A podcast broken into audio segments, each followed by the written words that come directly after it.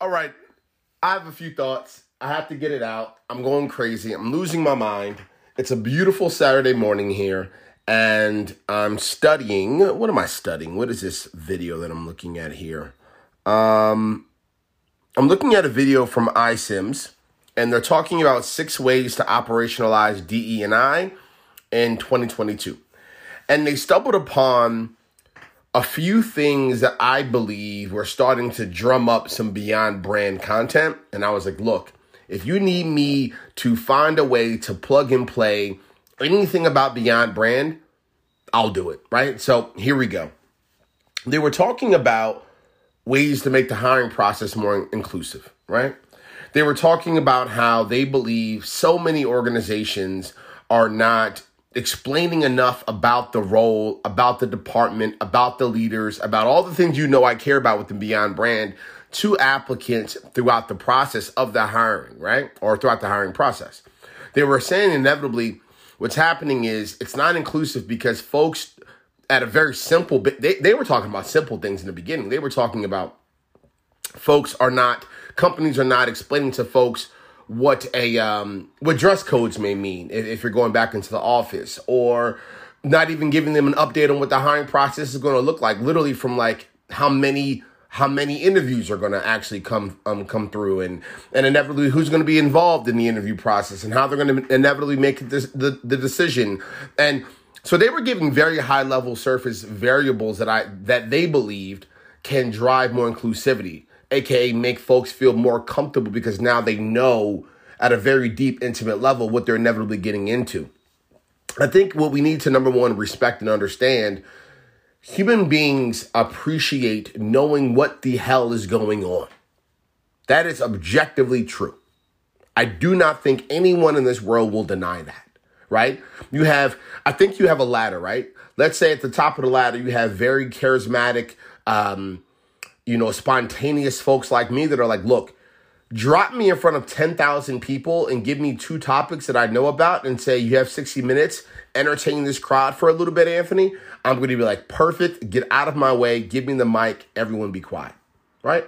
I'm going to be okay with that. You put my wife maybe who's on the bottom end of the ladder, and neither one is good or bad or indifferent, but just different sides of the ladder, and tell her to do the same thing, she's going to lose her mind, quite literally. Right? And so what I'm trying to say is to make the hiring process more inclusive, I believe you don't know who you're going to be talking to, right? So inclusive, equitable, fair, whatever you want to utilize, whatever way you want to break it down, you don't know inevitably who you're going to be hiring, who you're going to be talking to, how they're going to be looking at the work, how they're going to be experiencing the interview process, which process is going to be best for them. So it's your best bet to pick best practices and functions that are going to make everyone comfortable to a certain degree. Because someone like me, who's spontaneous and doesn't really care and just you can throw anything at them, if you give them a heads up on some things, they're going to appreciate that and they're probably going to show up even better.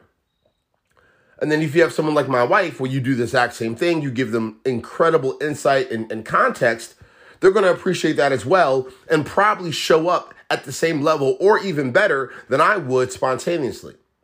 So again, this is very, very low level, surface level variables of a Beyond Brand world, but it just triggered my brain. So thank you, iCIMS. And now I'm going to go off and do a plug and play. And then I'm also going to go in and talk about another variable of iCIMS here, because they were talking about a few other things that I think is incredibly important around some other variables of DE&I during the hiring process, which I think is important. So getting back to Beyond Brand, right? I keep trying to explain to folks what they should talk about, right? And how it should happen. I had a conversation with someone the other day where they were kind of pushing back and giving me some feedback saying, look, what's stopping a leader from just BSing and just explaining to an applicant, this is amazing, this is perfect? Because within the Beyond Brand mindset, right, framework, I'm beating my chest, screaming, saying, look, hiring managers, look, organization, look, recruiters, look, company, explain the details, the depth of what's happening within your culture. Explain the details, the depth, what's happening within the leadership personality and modes. explain the details and the depths, what's happening within this department. And a lot of people are saying, well, that can happen at a pretty high level, surface level. And can't people just BS their way through the conversation? Can't they just say, yeah, everything is perfect, everything is great, everything is beautiful, and kind of finagle and finesse their way out of this this Beyond Brand process? And my answer is always no. And I want to go back to some of the categories and explain why the answer is no. If one of the variables is, leader, tell me a little bit about your perspective around new hire psychology. And I just asked that question. They may be able to give me a pretty high level answer, right? But then my secondary answer may be, walk me through how you personally believe you are cultivating new hire psychology in the first 90 days. Give me detailed examples of what that has looked like over the past 2 years of your tenure at this company. And then they may give me some examples. And then I'll say, tell me about a time where you attempted to apply a new hire psychology methodology or framework or best practice within the first 90 days to make someone feel comfortable, and it didn't work the way it worked with so many others, so you adjusted that. You respected their diversity. You respected the fact that I tried something, it didn't work for them, it's worked for everyone else, so I still need to find ways to make them feel more comfortable. You see what I'm saying? Like, You have to dive into levels and depths of the truth to be able to explain to these applicants what's really happening. Let me give you an even better example. If we go into departmental change management norms, I want to know about that. I want to know about, at a real level, what's happening as it pertains to department change management norms, right? Like, what is literally happening as it pertains to how departments are going about communicating change, articulating change, embracing change. How are they embracing and embedding the organization in that overall process, the employees in that process, this role that you're looking to hire in this process? What are the change management communication norms? Walk us through the meeting structure and cadence norms. We're not asking if the company's great, bad, good, indifferent, whatever the case is. We're not asking you as a hiring manager to amplify anything. We're asking you to tell me what is in place right now. That's all I want to know. That's all Beyond Brand wants to know. Frankly, that's all applicants want to know. Applicants don't want you to exaggerate anything. Applicants just want to know what they're getting involved in so they can make the decision if this is going to be the best place for them, or if they really need a job, they can determine, okay, how can I brace myself, change myself, evolve who I am to get comfortable with this new reality that I'm walking into? Because there are employees out there that are like that, right? Let's get even deeper. Salary increases. Walk us through your role as a leader when it pertains to raises and promotion. This is a fun one. Let me explain this one, right? If they go down the deep rabbit holes of raises and promotions, right? And inevitably what they do is they explain to you that raises and promotions are not in their wheelhouse. And what I mean by that is, if they explain to you that raises and promotion are not something they get involved in, meaning that it's completely on the HR side of the table. They fill out some sort of a performance review at a high level, but they really don't have a lot of bandwidth or support to back you up and beat the chest and have your back to help you get that raise and promotion. Let's just say that is the answer. Let's just say that's the truth. And let's just say an applicant left the company. One of the reasons why they left the company is because their leader did not back them up when it was time for them to get a raise and or promotion. Due to ego, due to lack of accessibility, due to a lack of decision-making bandwidth, due to a lack of input needs, whatever the reason is. That could be the one trigger that turns an applicant away. Now, many companies may say, that's not a good, I don't like that. That doesn't feel good. Why would we want to turn anyone away? You want to turn them away because here's how it inevitably will play out. 6 months into this $145,000 role, raises and promotion conversations come up. And they're looking for a leader to back them up to the core, be their cheerleader. And that is not how you work as a leader. And you knew that. But based off of the interview processes, there was no moment for you to explain that to the applicant. And the applicant just forgot to ask throughout the interview process. And now it comes time for the interview. Now comes time for the raises and promotion process. And they go to you and they say, Derek, you think you can kind of back me up in this process? You know, my family really needs a promotion. I think I've done a good job. I think I really need the raise. Whatever the case, whatever they say to inevitably say, I want your support, Derek. I need your support. And Derek may then inevitably say, look, I'm really not involved. It's really on HR side of the table. I just fill out a little bit of a survey. Of course, I'm going to, give raving reviews. I think you've done a great job, but I'm really not going to go above and beyond. I apologize. It's not necessarily a bad thing. It's just something he doesn't have bandwidth to do, right? That may right there throw you off. That may right there trigger the brain at a neuroscience level to then jump all the way back to the anxiety, to the fear, to the uncomfortability that you felt right before you left your previous company, because that was one of the reasons why you left your previous company.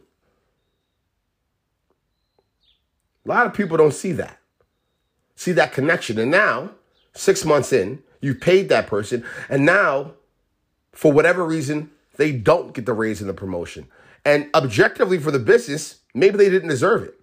But to that employee, who is still pretty high level, they just weren't due a raise or promotion for whatever reason. The company didn't want to do it. Their engagement starts to drop. Their perspective of the brand, of their leader, of the organization, of their team members starts to drop, starts to become a bit negative, starts to become a little bit tainted. That's a problem. That's called misalignment. Right? Let me give you one more. Ideation processing speed. When direct reports bring an idea to your attention, how long do you personally take to react and respond? And what does that look like within your own mind? And then what does that look like when you're ready to communicate to your direct reports, your perspective on the idea?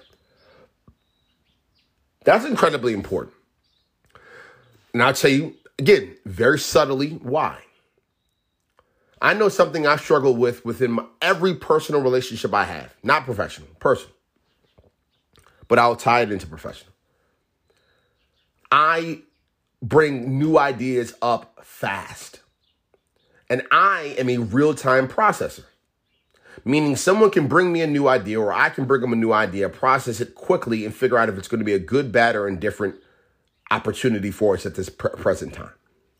My wife, my mother, other friends and colleagues and family members and people that I love are completely different. I have a lot of gradual processes around me. They need substantial time to think and process information to make a decision. So you as an applicant turn into an employee, i.e. this direct report we're alluding to, maybe someone that is looking for a leader that can process ideas fast and give you a gut response and result. Maybe not the full answer, yes or no, but give you a gut result. I mean, a gut instinct, a gut answer, a gut perspective, a nuanced thought. And you, as the leader, may not have that perspective, may not have that skill, may not have that desire, may not be used to doing that. And again, this is something that is so subtle.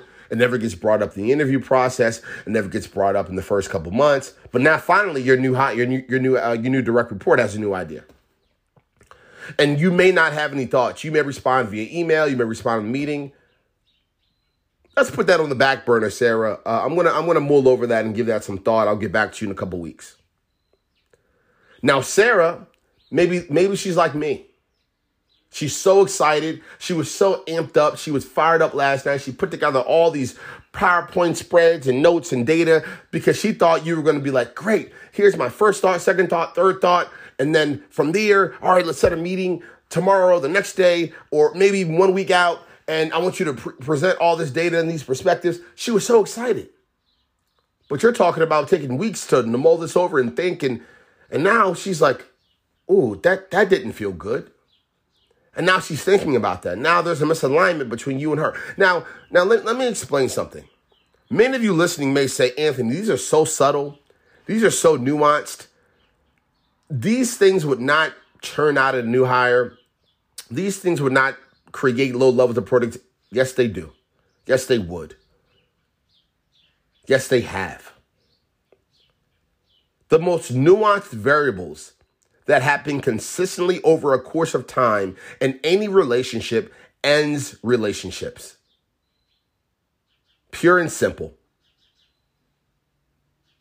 If and I always relate this to relationships. If a boyfriend ignores their partner, his partner, consistently in little tiny subtle ways that if it happened one time, it's not that big of a deal.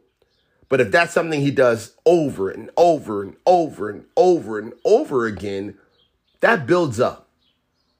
And that's a big problem.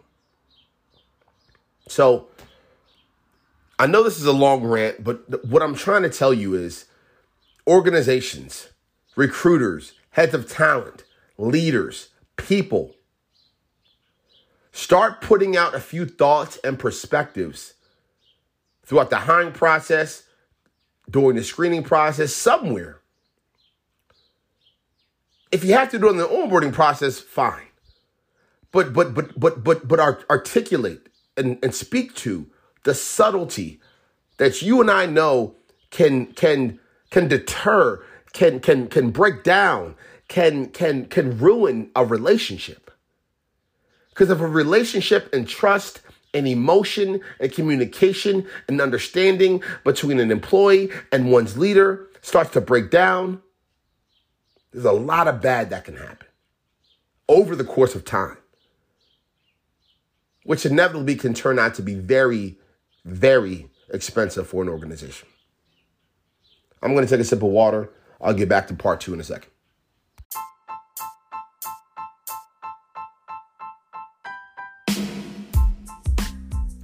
Enjoy part two. Thanks so much. Recruiters, listen up. I want to talk to you for a minute. You are really the door between I'm an applicant on my computer, finding a company on LinkedIn, applying, and my world is changing. I've landed the best job that I ever could have imagined. I have the money that I've always wanted. I'm able to support my family, my friends, my mother, my father, everyone that I love and need in my life. Right? You're that door. You're that decision maker to a certain degree. You hold a lot of cards, right? You are the gatekeeper. That is objectively true. Organizations have given you power, bandwidth, decision making capability to inevitably say yay or nay to a large quantity of human beings that are looking to have a role within the company. And I believe what's also connected to some of the work that I was explaining in part one is the organization's ability to give you the green light as a recruiter, you as a recruiter's ability to understand that even if someone's not the perfect fit for the role that is advertised, I believe organizations should be measuring and tracking and judging and expecting recruiters to be thoughtful about, okay, maybe they're not the perfect fit for this particular role, but I've done a good enough job of understanding their personal context and their background and where they come from. I've understood their ancillary skill sets. I've understood their strengths and weaknesses. I think they could be better for this role. Let me restructure the interview process. Let me throw them into this interview and let's reschedule to interview them for this particular role. And let's make a quick pivot, right? Do you know how inclusive? Do you know how wonderful? Do you know how supportive and loving and kind and appreciative that will make an applicant feel if you were to do something like that? If halfway through the interview process, and I've seen this happen one time in my entire career, Now, I personally have done this lots of times throughout my career, but I've seen this happen one time either as an employee, aka an applicant, or as a head of people internally, right? I've seen this happen one time. One time, I've seen a recruiter stop midway and say, you know, your background, your skill sets, your perspective, your nuanced variables, I just don't think they're a perfect fit for this particular role. And instead of saying, good luck to you, thanks so much for applying, they said, but have you thought about having this type of a job? They said, would you mind if I share a screen with you? And I was like, sure. And they pulled up a completely different role. They pulled up a completely different JD. And they said, take a moment and read through this for a second. And in the background of me reading, they were giving little nuances and little moments where they were explaining a couple variables of the role that they felt spoke to my current situation and my skill set and my background. That made me feel so supported. That made me feel so comfortable. And then they said, hey, I'm going to give you an opportunity to explain to me from your perspective, based off of what you're reading at a high level, would you like to have another interview where we can focus just on this role? I thought that was so amazing and so thoughtful and so interesting. And I think I need to see more, I know I need to see more recruiters do this. And I need to see more organizations give the green light and give trainings to recruiters to do this. And then I'll even go a step further. I need to make sure that there's a way to track and see how many times recruiters are doing this in any given quarter and or year. Because you can't tell me, right? You can't tell me if heads of talent and managers have partnered to make sure JDs are accurate, JDs are thoughtful. And you can't tell me if heads of talent and recruiters are doing a thoughtful job of making sure these JDs, these job postings are in the right areas from a marketing perspective to attract the right talent. You can't tell me. You can't tell me. I'll say it one more time. You can't tell me that you haven't come across incredible high-level talent that maybe was not a good fit for the role you're looking to fill, but they're a good role for another. They're a good fit for another role that's open currently. It behooves you to do that. It behooves you to give them an opportunity, a shot at a humanity level. And then for the organization, why not? Why not continue to fill up the pipeline? Why not continue to give the organization an opportunity to land someone that's going to make an impact and a difference? Why not? It makes sense. Do it.